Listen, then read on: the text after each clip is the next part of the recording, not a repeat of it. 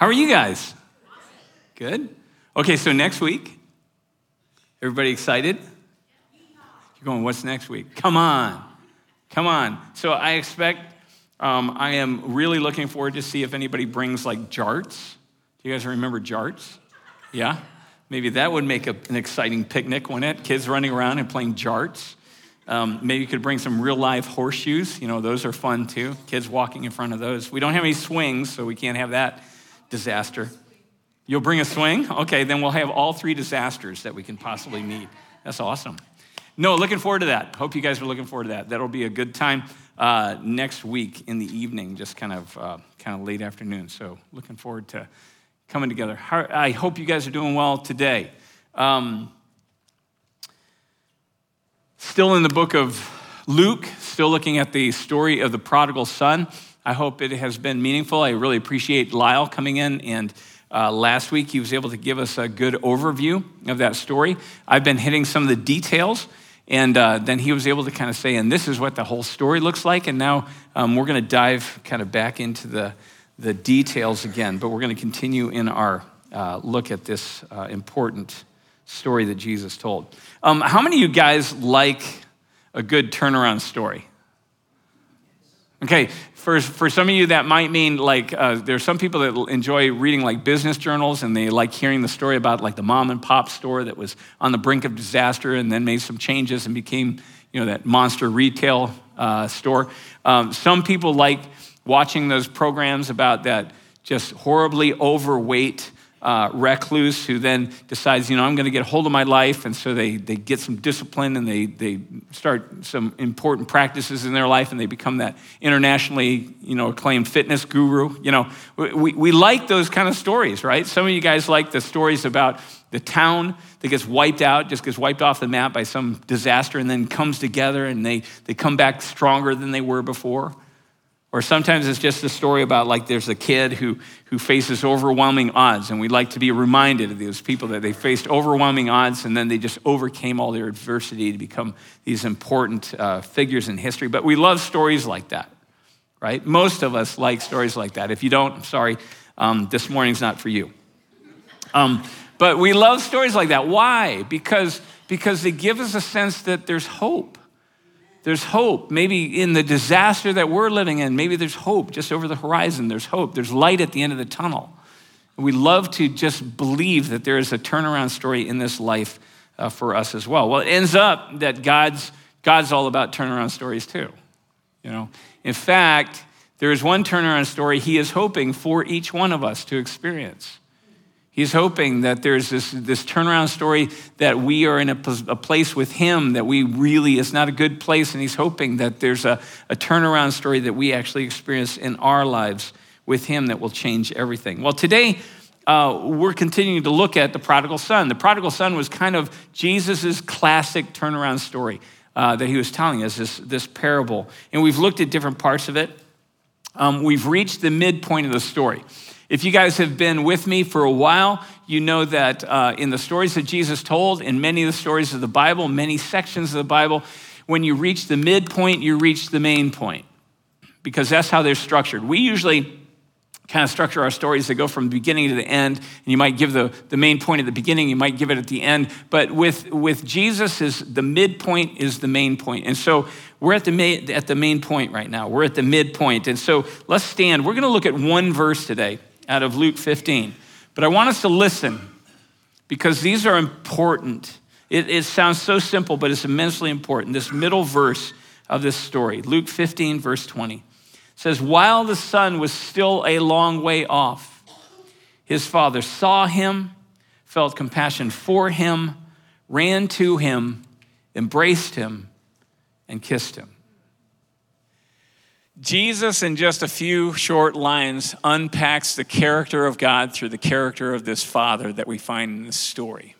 And in that, He shows us all that we need to know about the essential character that makes a turnaround story possible, whether that's the story of the son, but more importantly, our own story. That turnaround that we hope for and that God hopes for us is not based on us. Isn't that good to know? Right? Is based on Him. And he unpacks the father's character, the character that changed everything in this story. Today's message is titled, "This is a House with Character." Amen. Father, thank you for this morning. God, we can't control some stuff, obviously. But that's all good because you can overcome anything you need to. You can do the impossible. You can call things that aren't out of, you can call things that are out of things that aren't. You can make a world out of nothing. You can call light into being. So God, we just ask that you would do your work here because, and as much as it parallels what you're doing, we just pray that you would use us in it. So fill this place with your spirit. Fill this place with your word.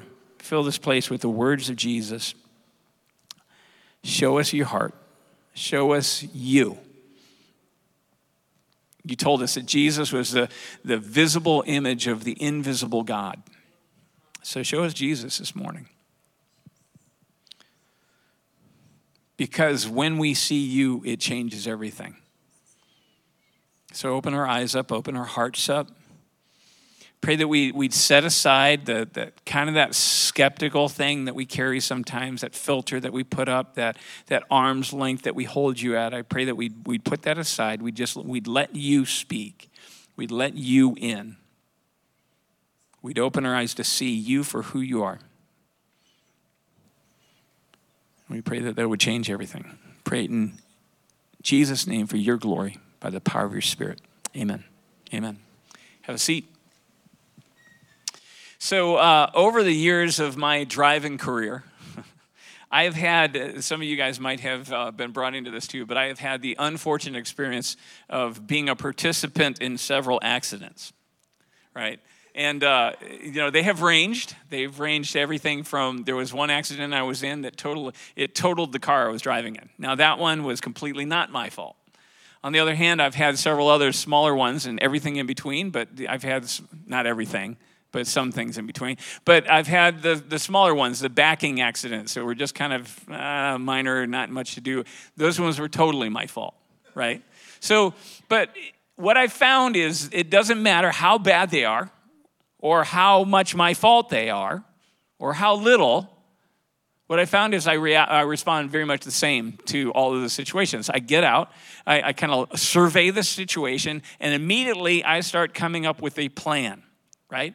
And the plan is, how can I turn this thing that seems to be such a mess, how can I turn this into maybe a positive thing in my life, or at least neutralize it so it doesn't become a devastating thing in my life, right? Do you guys know what I'm talking about? I mean, we do that. It's called, I just call it my salvage plan. So, and we do that. We come up with our salvage plan. It might be right after your company comes to you and they say, we've been reviewing your department and we found that you have become redundant, right? And you go, salvage plan. Got to come up with a salvage plan. Somehow it may be right after, that test that you took, you found out, it was as hard as you had feared it might be, and it did count for as much as you thought it might, and you didn't prepare as much as you thought you might not have, right? And suddenly you come out of that thing and you go, I got to come up with a salvage plan now, right? It may come after that conversation that you have with that person, that meaningful person in your life, that you find out that this relationship doesn't seem to be as stable as you had hoped. It may be when you find that those fire trucks are going to your house, right? Or when that doctor tells you that thing that you feared is true. But when we do that, we like survey our surroundings and we start formulating this plan. How can I turn this thing? How can I do what I can do? How can I wrestle and struggle with it? How can I maybe beg or plead or cajole? How can I maybe invest or leverage? How can I do something to change this from a story of turmoil into a story of turnaround, a story of success, a story of meaning in my life? And in our story, the prodigal son, he had defied his father, right? We saw that he pilfered, just kind of plundered his home that he had grown up in. He had taken off and he was going off to find his best life. But a couple of weeks ago, we found him in this place where he had run out of money. disaster had hit the region he was in, and he had no one that cared about him, no one that was going to help him. And so we found him in that place, and we say, so what does he do when that happens? Well, he does what all of us do. We see that he surveyed his surroundings, and he started coming up with this plan. And so it says that he came to himself. When he came to his senses, he said, how many of my father's hired men have more than enough bread, but I am here dying of hunger. I will get up and go to my father and will say to him, Father, I've sinned against heaven. I've sinned in your sight. I'm no longer worthy to be called your son. Make me as one of your hired men. And he seemed to think this was a great plan. And we know that he thought it was a great plan because then it says, so then he arose and he went to his father, right? Now, just a side note, that word arose, he arose, that's the same word it uses when Jesus comes back from the dead. He arose from the dead. Anytime you read anytime that word, anastasis, anytime it comes up in Scripture, it brings to that story, just because, especially in the Gospels, where it's all framed by the resurrection of Jesus. And so anytime you read that, it brings this kind of sense of just expectation and excitement gets poured. And so it says he arose. He arose with this kind of expectancy and this energy, and he went to his father. Now, I don't know if you caught this, but what I just read, it has this frame around it. It's really clear in the Greek. It's not so clear because of our translations. We try and make it readable. But in the Greek, it literally says, first the son comes to himself, and then he comes up with his plan, but then he comes to his father. And we're going to find out what happens to his plan, okay? He comes to himself. He comes up with a plan. This is what we do, right? We come up with a plan, but then we come to the father and listen to what happens to his plan. When he was still a long way off, his father saw him, felt compassion for him, ran to him, embraced him, and kissed him. And the son said to him, Father, I've sinned against heaven and in your sight. I am no longer worthy to be called your son, period. We go, wait a second. What happened to the plan, right? What the best part, the most important part, the part where you say, give me a job, right? It's like, what happened to that part of the plan? We look at that, but there's something here, and don't you hate it when somebody says they tell you that they're going to do something, right? And then so you get all ready for the impact of what they're about to do, and then they decide to switch it up and they do something else, and you're like, wait a second, what just happened here? The son said, I'm going to go say, Father, I sinned against heaven and against in your sight. I'm no longer worthy to be called your son, so make me as your hired man. Right? That's what he said he was going to do. But then he gets to his father, and he actually just says, I've sinned against heaven in your sight. I'm no longer worthy to be called your son, period. Now, there are some people that say that the father cut him off at this point, right? Cut him off and said, wouldn't let him continue to show how much the father and how much he loved him. And I want to tell you, I taught that for years, but when I'm reading this and I'm realizing the story doesn't tell us that. We've kind of put that in there. The story just tells us this is what the son said. There could have been a pause a mile wide between when he ends up what he's saying and when the father finally says what he says. It just says that this is all that he says, and he ends it as, I'm no longer worthy to be called your son. We say, well, what happened? What happened that changed the end of that plan? Because there's only one thing that happened in between when he came to himself and he came up with this plan, and when he actually presented that plan, the only thing that happened was that he saw the father. He came to the father. And the father saw him, felt compassion, ran to him, hugged him, and gave him a kiss. But somehow in those few phrases, everything in the story and everything in his plan completely changed. So why? Well, let's take a look at that. First of all, it says that the father saw him, which means that somehow while he was still a long way off, the father was looking out over on the horizon towards that road that led up to the house. He's looking down that road, and he has his eyes fixed over there. Why? He's expecting a package maybe, right? He's waiting for, maybe there's a message coming in from the government. No, it makes really clear because he's always looking to the horizon. He's always looking at the end of that road. Why? Because he wants to see when his son comes home. He's been looking for his son. So what does this say? This says that the father has more care and concern about his son, even while he is miles away. Even in spite of all the way that he left, the father has more care and concern for his son than the people did that were standing right next to him in that distant land that he had run off to try and make a better life for himself, right? Now, when the son's in that distant land and he's coming to himself and he's making up his plan, he doesn't see that. He makes up a plan based on the fact that he thinks that the father probably, this is going to be a tough road getting home, but it's better than here. So I got to make a plan that's going to take all that. He doesn't realize that's how the father is approaching this until he sees the father. He doesn't see that when he comes to himself. He sees that when he comes to the father. Next, it says the father feels compassion for him.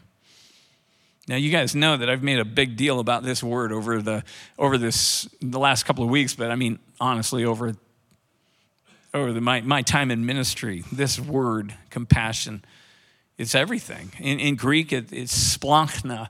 In Hebrew, it's rachum. And both of those, they're this sense that it's this love that comes from deep, it's this stirring in your guts. It's the love that a mother has for her child that she has carried within her. It's a love that a father has for his son, this wayward son that's just tearing him up inside. I mean, even that phrase we use, we know what this is. It's this deep, deep love, and it's this love that God says, this is the love I have for you. In Exodus 34, he says, the Lord God, compassionate. He leads with it. He is stirred by us. So what is Jesus saying? He's saying, you know what? He wants us to know without a doubt who this father represents. When we get to the middle of this story, and this word sits right in the middle, the very center of this whole story. He says, I want you to know without a doubt that this story is about God and it's about you. He says, I want you to know this is God because this is the God of compassion. This is the God who said, this is who I am. And he's moved with compassion. That's why the father's moved with compassion when he sees him, because that's God is moved. And when the son, not when he comes to himself, but when he comes and he sees the father, he sees the father. He sees his compassion. And it says the father runs to him. You know, I love what Lyle brought out last week, because in that culture, the successful head of a household, he didn't run for anything. You have people that run for you. It was disgraceful. It was a shame for you to run anywhere. You send your servants running. You send your kids running, but you don't run. And yet this father runs. And you go, why is he running? Well, he's running. We had touched on this a couple of weeks ago, but he knows that if his son is going to try and make it from that horizon on that road and make it all the way to where the father is, he's going to hit all the people in the fields and all the people in the town and all the people in the household, all the people that he has done damage to, right? All the people that he took their security and he put them at risk. All the people that he had robbed from and he put their lives at stake. And he's going to hit them. And in this day, they had the right in a household like this. They had not only a right, but they had the responsibility to, on the father's behalf, go and meet that son and say, you know what? You can't be here. In no uncertain terms, you are not welcome here. You turn around and go live in the disaster you've made of your life and that you tried to make of ours. You go live in it because you have no place here any longer. So the father ran. Why? He ran to outrun the accusers, to meet his son first. He ran so that he could keep this son from walking through that barrage, that deluge of just shame and condemnation that was about to just rain down on him. But think about what that means. The father took on the shame so the son wouldn't have to. Do you guys know what that means? Do you guys, that's the story of Jesus. That Jesus would take on the shame so that we wouldn't have to.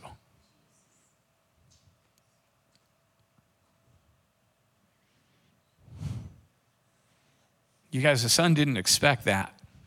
When he was off in that distant land and he was coming to himself and he was coming up with his plan, he didn't expect that. He thought he was going to definitely have to walk through this gauntlet. He thought, you know what? I may not even make it to my father. I may be turned around and sent away before I can even talk to him. But taking that chance is better than what I'm finding in this distant country, in this place of brokenness, in this place of just utter desolation. I would rather take on the possibility of shame and humiliation and condemnation than to stay where I am at. He didn't expect that.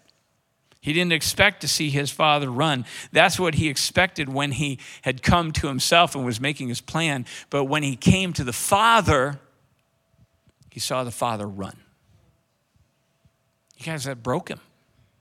And then the father turned and he embraced him, which is just took him in. And he kissed him, which is a sign. It's a sign of welcome for those who... It's when you greet those that you love.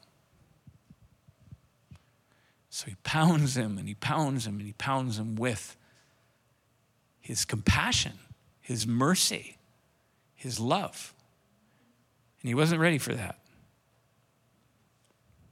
That's not what he had prepared for when he came to himself. But he says that's what the father, what the son finds when he finally comes to the father. Jesus is saying that is what we find when we finally come to the Father. You may think that you're far away from God at times and that you're going to have to go through this gauntlet of shame and condemnation to ever get to him, to ever get to that place that he even looks at you ever again or speaks to you again. But in those times, Jesus says, no, that's not how the Father works. He runs towards you. He would rather take on the shame than have you bear that shame if that's going to keep you from coming back into his house. And it changed everything. So what did it change?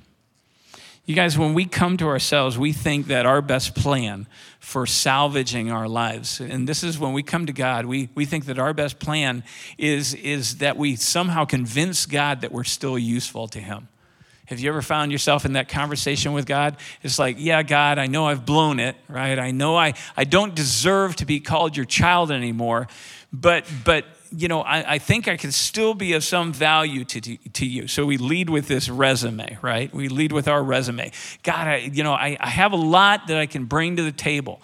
You know, I got a pretty good GPA in college. I've had pretty good jobs. I have some good training. I have a good personality. I'm strong. I'm smart. I'm pretty good with people. I can take care of myself. This one, God, I've learned my lesson. I won't complain anymore. So we lead with our resume because we think our best bet is that if we can just convince God that we're still worthwhile, that we're still valuable to him. And what we don't see is that when we're saying that, what we're really saying is that, God, I still believe that I'm my best bet to get myself out of this, right? I still believe that I bring something to the table that can get me out of this one. I can be my own turnaround story. And that's how we come to God often, you know, right? We come to him and say, God, listen, I know I've blown it, but I know I can work hard enough to make this up to you. Right? I can kick this habit. I can overcome this addiction. I can clean up my language. I can clean up my life. I can make this work. I can work hard enough, and I'll go to church. I'll get more faithful in stuff I should be doing. I'll hang out with the right people. If you just give me access to your resources, I'll get myself out of this one. I'll make it up to you. And that's when we come to ourselves. That's our plan. But he says, you know what? When you finally come to the Father, you realize, you come to the realization, you know what? My best bet is not in me. I'm the one who got me into this. My best bet is if I let go of me, I let go of all plans of saving myself, and instead I just throw myself completely on the grace of the Father. So the son dropped his last line. He says, you know what, Father, I'm not looking for a job. I'm not looking for a job because I'd probably just blow that one too. Instead, I'm just going to say what's undeniably true. I've sinned against heaven and against you, and I no longer am worthy to be called your son. What does he mean by that? He means I've seen you now, right? I've seen you. I saw the way you ran to me. I saw the way that you did things that I wouldn't do for me. I don't deserve a name that I'm even related to you. It kind of ends with this unspoken of, so just do what you will. Right? Just do what you will. But that changes everything, doesn't it?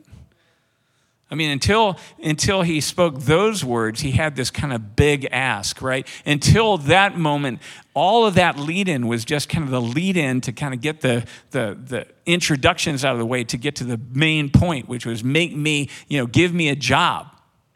Everything else was just to say, yeah, so I've blown it, and I've sinned against heaven, and I don't deserve to be called your son, so just get me out of this mess. But when he drops that last line, it changes everything. Because he's saying, you know what, I've sinned, I've messed up, but now I don't deserve to be called your child. I haven't done anything to deserve to be called your child. And in that moment, the Father knows that the Son has seen him for the first time. You guys realize that? Until we take ourselves out of the picture, we really haven't seen our Father yet. Because we're still looking at us so much, we're thinking, I can still do this. It says, you don't understand. Until that moment, until we say, you know what, God, I don't deserve to be called your child. We don't really know who he is. Until we come to the Father and we see him, we don't really know who he is. And at that moment, he knows that the Son finally saw him. And the Son saw his character, saw his heart, saw the character of that house, saw the character that made that house successful. He saw the heartbeat of that whole household that he had built. The Son finally sees the Father for the first time. Have you ever approached God like that? Have you ever approached God by just where you finally get to the place that you say, God, not just have I blown it, not just have I sinned, yes, but I am so far, I don't even deserve. So just do what you will. Just do what you will. Because at that moment, finally, the Father, that's what changes everything, where the Father can say, finally, my Son has come home. Finally, the one who is dead is alive. Finally, the one who is lost is now found. Because God says the only place for true salvation, the only place we can ever start is when we throw ourselves on his grace, not on our efforts, not on our work. We throw ourselves on his grace.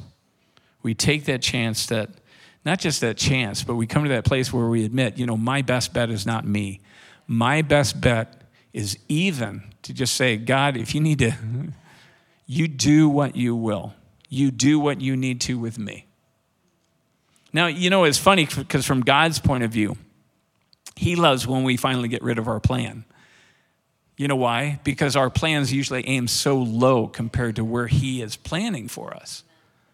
We're not going to get to where he's planning for us by our efforts, but our plans are so low. His son's coming in saying, I just want a slot as a hired man. And his father's kind of sitting there going, I'm just waiting because I want to put you back as my child. I want to give you a ring. I want to give you shoes. I want to give you a robe. I want people to know you're my son. But he has to wait till that plan that he came up, that salvage plan, till it just dies. It just goes away.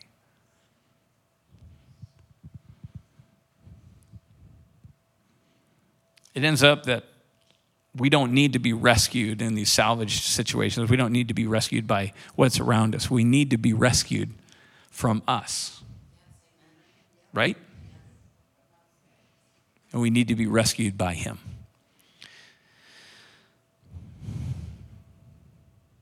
And why is that? Why is this the only place that we can be saved? Because it's only when we come to find that it's only when we are truly only standing on God's grace. It's only then that we actually have the freedom to make the changes that we need to make, right? If you're leading with your resume before God, you cannot admit that you have these weaknesses. If you're leading with your resume to somebody else, you can't admit that you have weaknesses.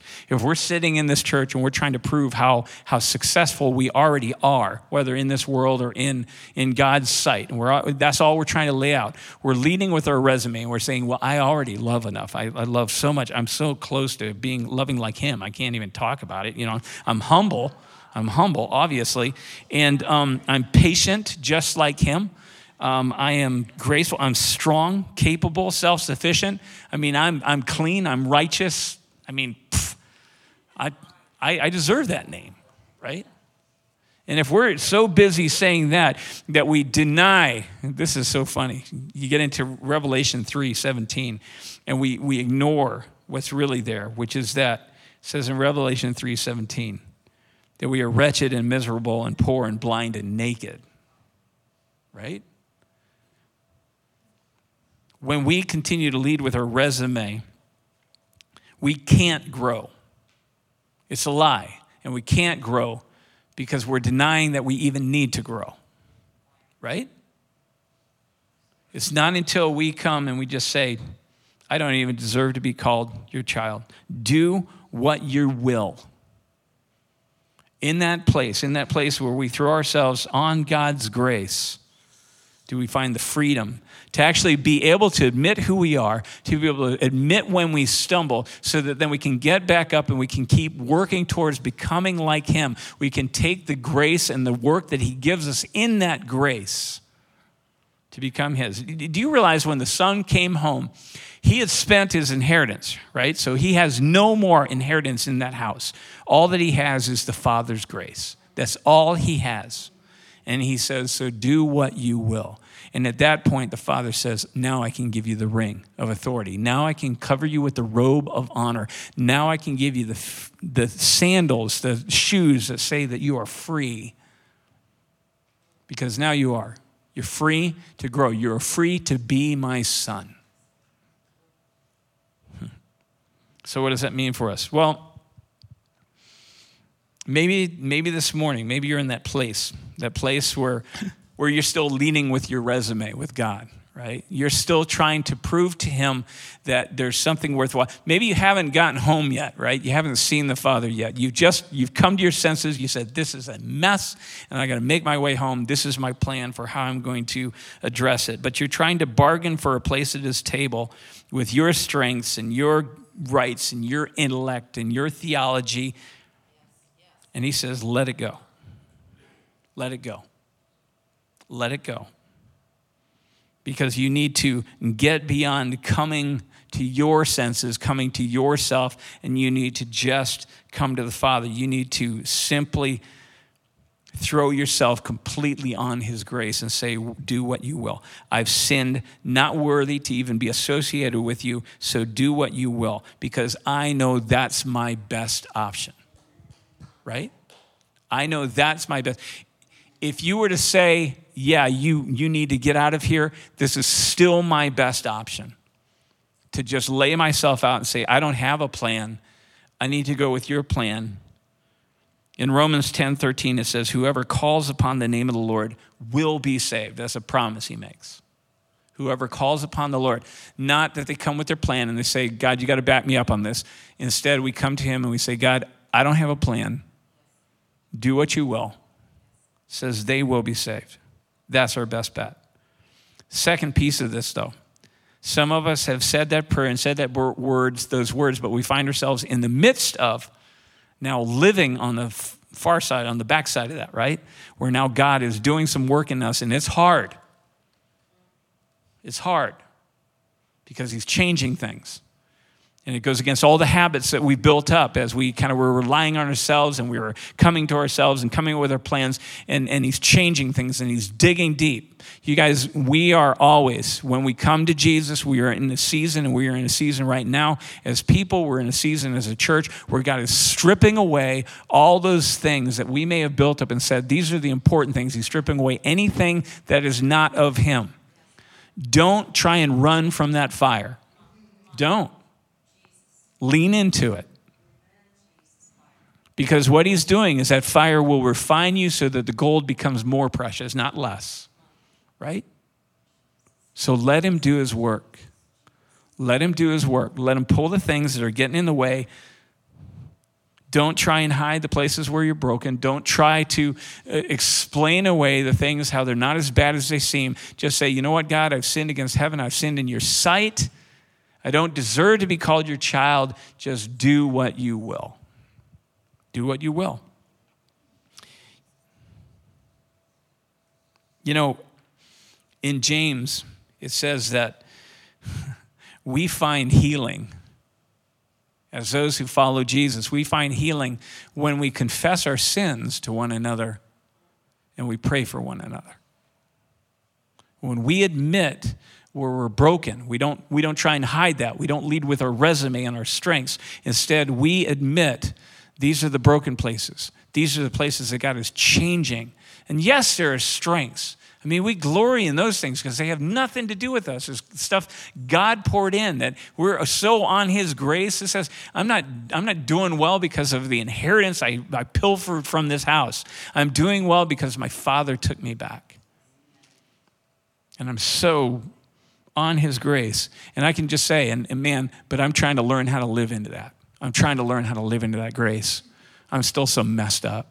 I mean, I came to myself, I had this plan, and it just fell apart because it was worthless, but I didn't have another plan. I'm trying to figure out what God's plan is for me. I'm trying to figure out what he wants me to do, what his best is. Because you guys, that's where we find our turnaround story. In this house where it's God's character that matters. Amen? Amen.